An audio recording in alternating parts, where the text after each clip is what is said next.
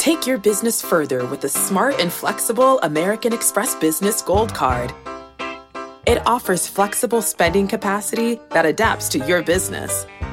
You can also earn up to $395 in annual statement credits on eligible purchases at select business merchants.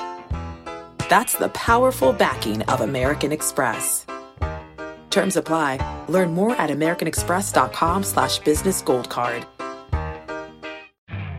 You could spend the weekend doing the same old whatever, or you could conquer the weekend in the all-new Hyundai Santa Fe.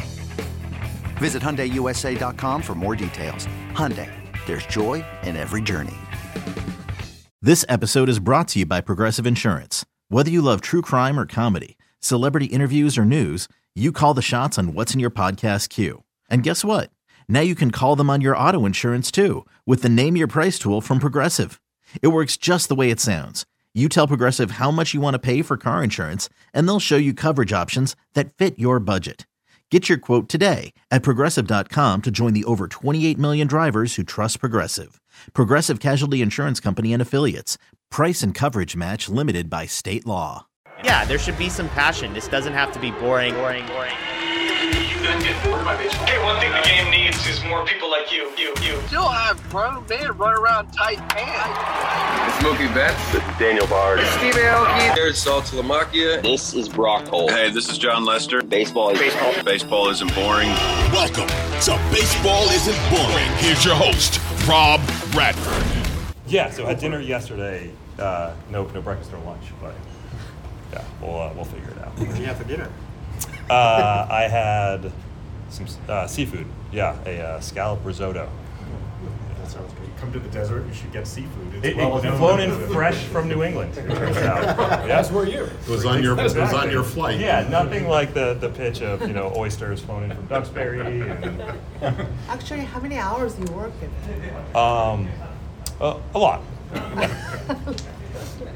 So, go ahead. Yeah, Ian asked you yesterday, like, how many pitchers you'd like to get this this offseason, but you Mhm. also kind of need to determine who's a starting pitcher within the organization. They Yep. kind of bounced Whitlock and held back from starting to, you know, relieving. Um, would you like a decision, like, to make a decision on, you know, going into the year, going into spring training, like, if they're relievers or starters? Yeah, I think uh, we, we need to make a decision as early as possible because I think it informs the way that you prepare and train through the offseason. Uh, there's a ton of value in starting pitching. You know, I think we will build guys out as starting pitchers and give them every uh, every chance to to uh, to claim a rotation spot. Um, have yet to meet the team that has too much starting pitching depth, and I think the transition is easier uh, going from the rotation to the bullpen in terms of um, you know, kind of limiting the repertoire a little bit, lessening the workload a little bit. Um, so that's the direction that we would go if we have to, but we value those guys as, as starting pitchers. So, I mean, I'm sure you're aware of them. Do you have any opinion yet on what they're best, like what they might be suited at long term?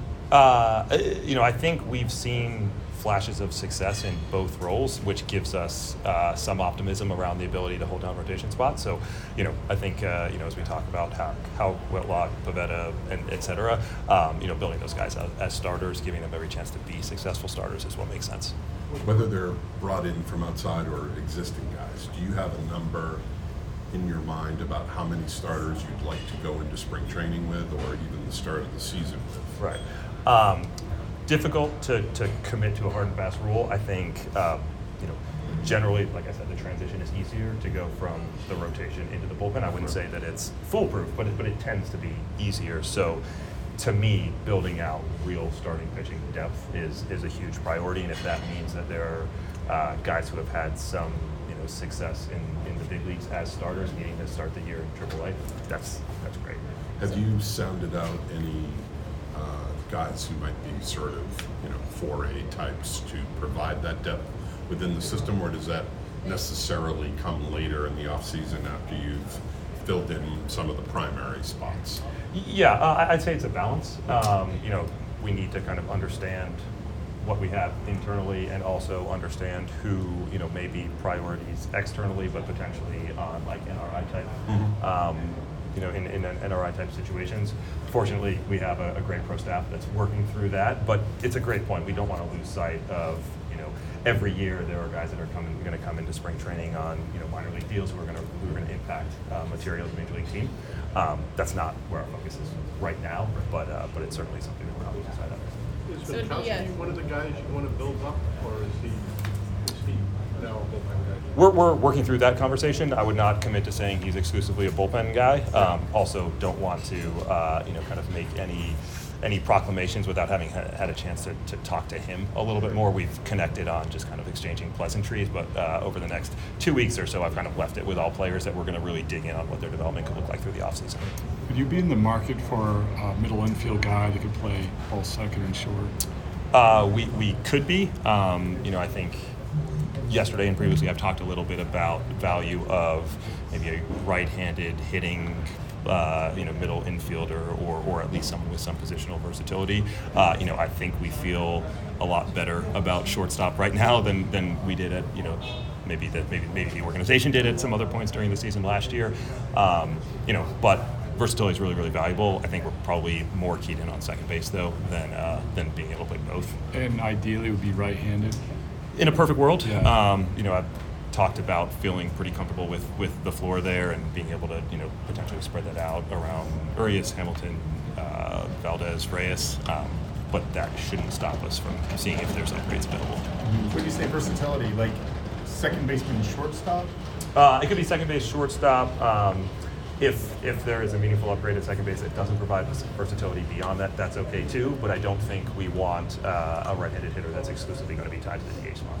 Would you like to have somebody who just holds down second base, like somebody who just seems like last year was kind of a mishmash of guys in and out? Would you like to just have a, a regular second baseman? Yeah, I mean, I think you know, in in a perfect world, you you know, you have uh, everyday players at all of your positions. Um, you know, and, and, and I think that gives some certainty and stability to the lineup, to the coaching staff, to uh, to, to different facets of the organization.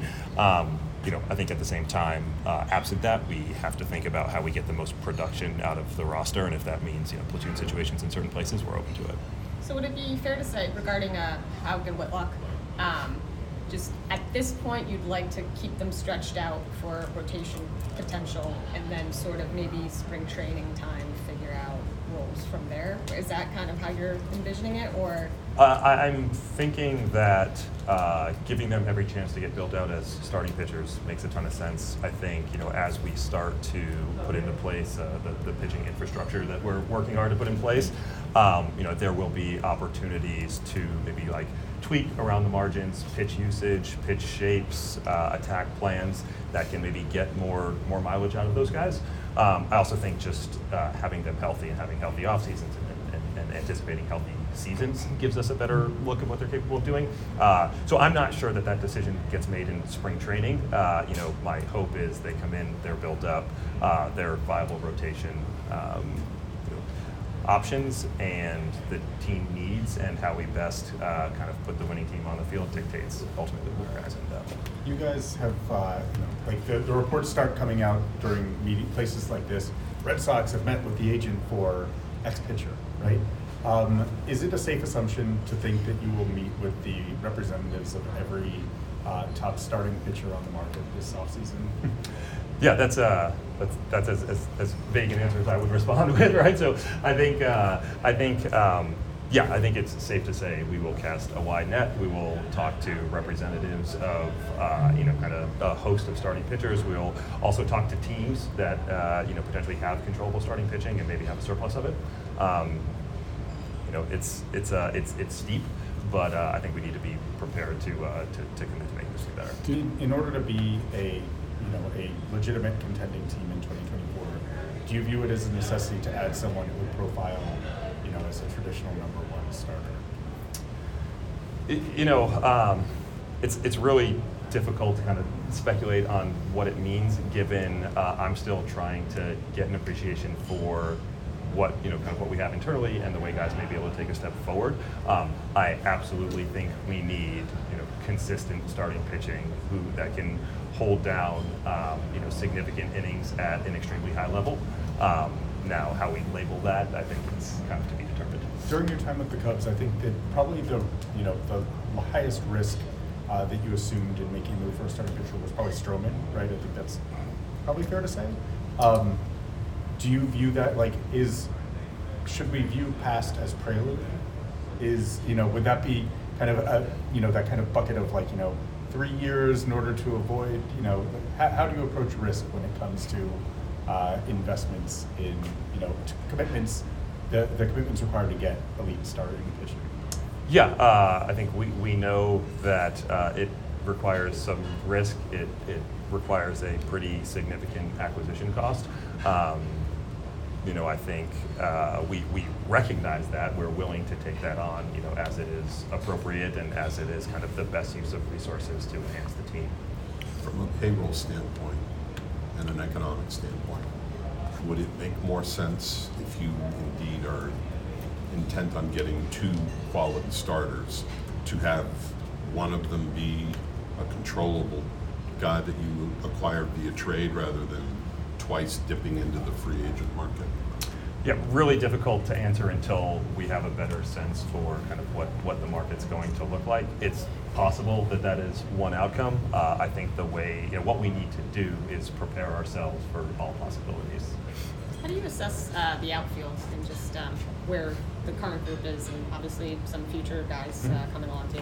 Yeah, I think a, an exciting emergence of, uh, of, of young outfielders, um, you know, potentially a surplus of left-handed hitting outfielders, um, but really good players who have contributed to major league wins. Um, you know, so I think we're trying to understand, uh, you know, who, who are the guys that are going to be part of uh, the, the core um, in the future, who are the guys that maybe we can, uh, you know, kind of um,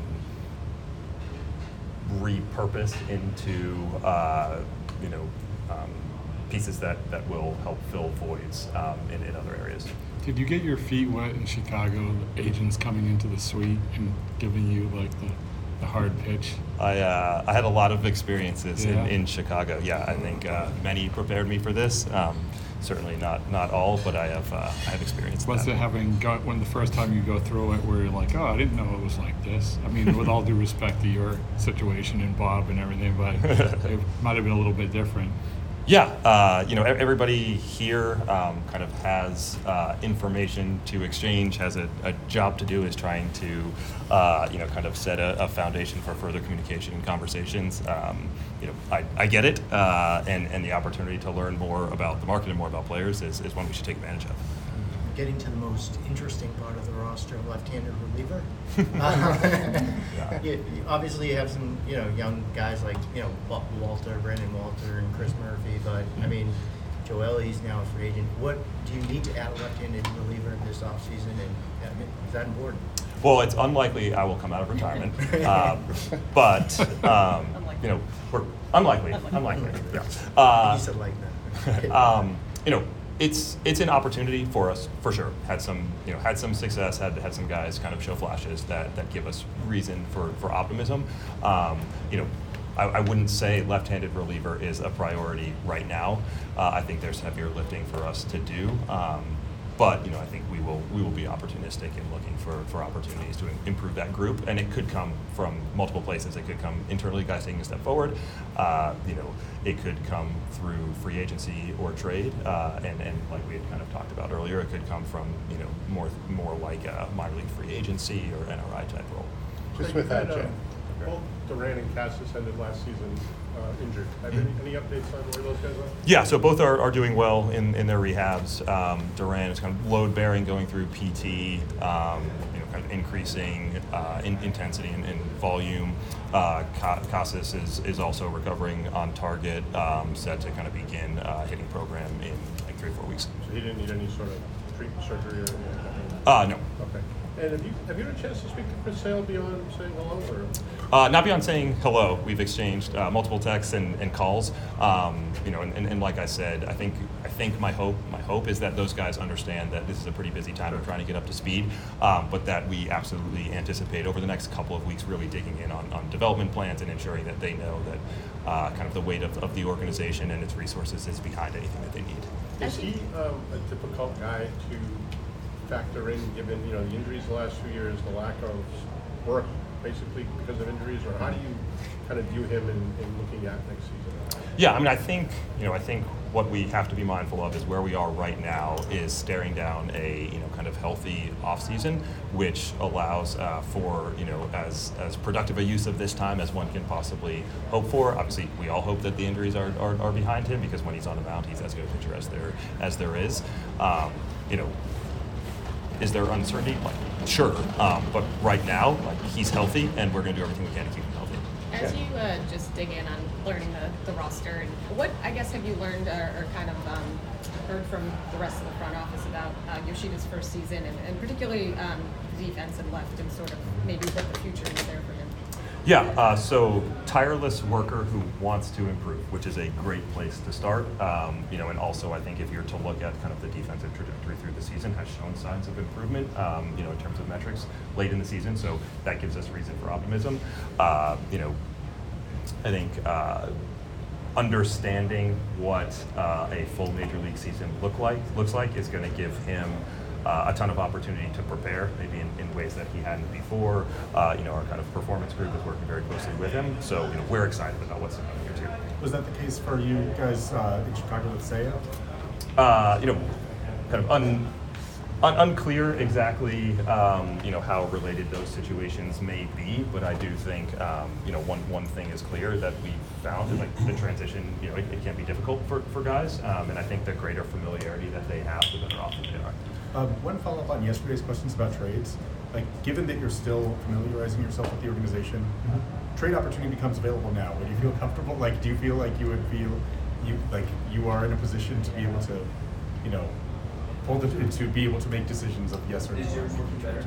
I do. Um, you know, the reality is trades are made with imperfect and incomplete information. Even if I had been here for 10 years, there's projection and forecasting involved, and there's collaboration across multiple people in multiple, departments, but uh, I've done everything that I can to get up to speed as quickly as possible, recognize that there are others in the organization who are familiar with our internal players, um, but I, I, do feel comfortable executing if we have the right, uh, the right opportunity in mind. Derek Falvey said yesterday, so it took him a couple years to get past, like, I have to, like, the paranoia of losing a trade, of and um, for you, what did you learn going watching Chicago and about trades, about how they're done, and, and sort of maybe getting past that that you you know it is a risk. It, it is a risk. I think that's exactly. I think that's exactly what I learned. Um, you know, they don't all work out. If you wait for the perfect trade, you will likely never transact. Um, you know, so I think these jobs require uh, kind of decisiveness and boldness and conviction, um, and also the humility to recognize you're not going to win every one. Jen was uh, talking about the outfield. How do you look at uh, Verdugo, left? Another, you have a lot of left-handed hitters. He's going into the last year of his contract. Just kind of how do you look at his fit on this team? Yeah, I mean, you know, his his fit is potentially as the as an everyday right fielder who's playing Gold Glove caliber, you know, defense and, and can impact the, the ball on the off- offensive side as well. Um, we have, have had some conversations with him. Feels like you know he's uh, he's committed to, to performing as best he, he possibly can. Um, you know, uh, obviously he's he's a guy that um, you know other teams have kind of reached out on just given the, the, the situation. Um, but you know I, I, don't think we're in a position to commit to, to anything. Uh, you know, we have to look at every opportunity, um, you know, and every every interaction with another club or with an agent as a chance to make our team better, and kind of where that lands, we'll see. You, have acknowledged that defense is something that has to improve. Uh, in whatever meetings you've had on free agent pitching, um, are you hearing any concerns about, you know, the team's run prevention in general, and you know, any hesitation on part of guys here, given your defensive struggles in the infield and elsewhere? Yeah, no. And do you feel like you have to sort of address that issue when you start getting more serious conversations with agents about particular free agent starters? Yeah, it, it hasn't come up yet. Um, you know, if, if it does, I feel comfortable being as transparent with uh, with, with them in a closed room as I am with, with you guys in front of however many people are uh, going to be privy to this information. And that's like we are actively addressing that. Uh, you know, we, we do need to improve our infield defense. I think some of that, again, is going to come you know, by Trevor being healthy for season.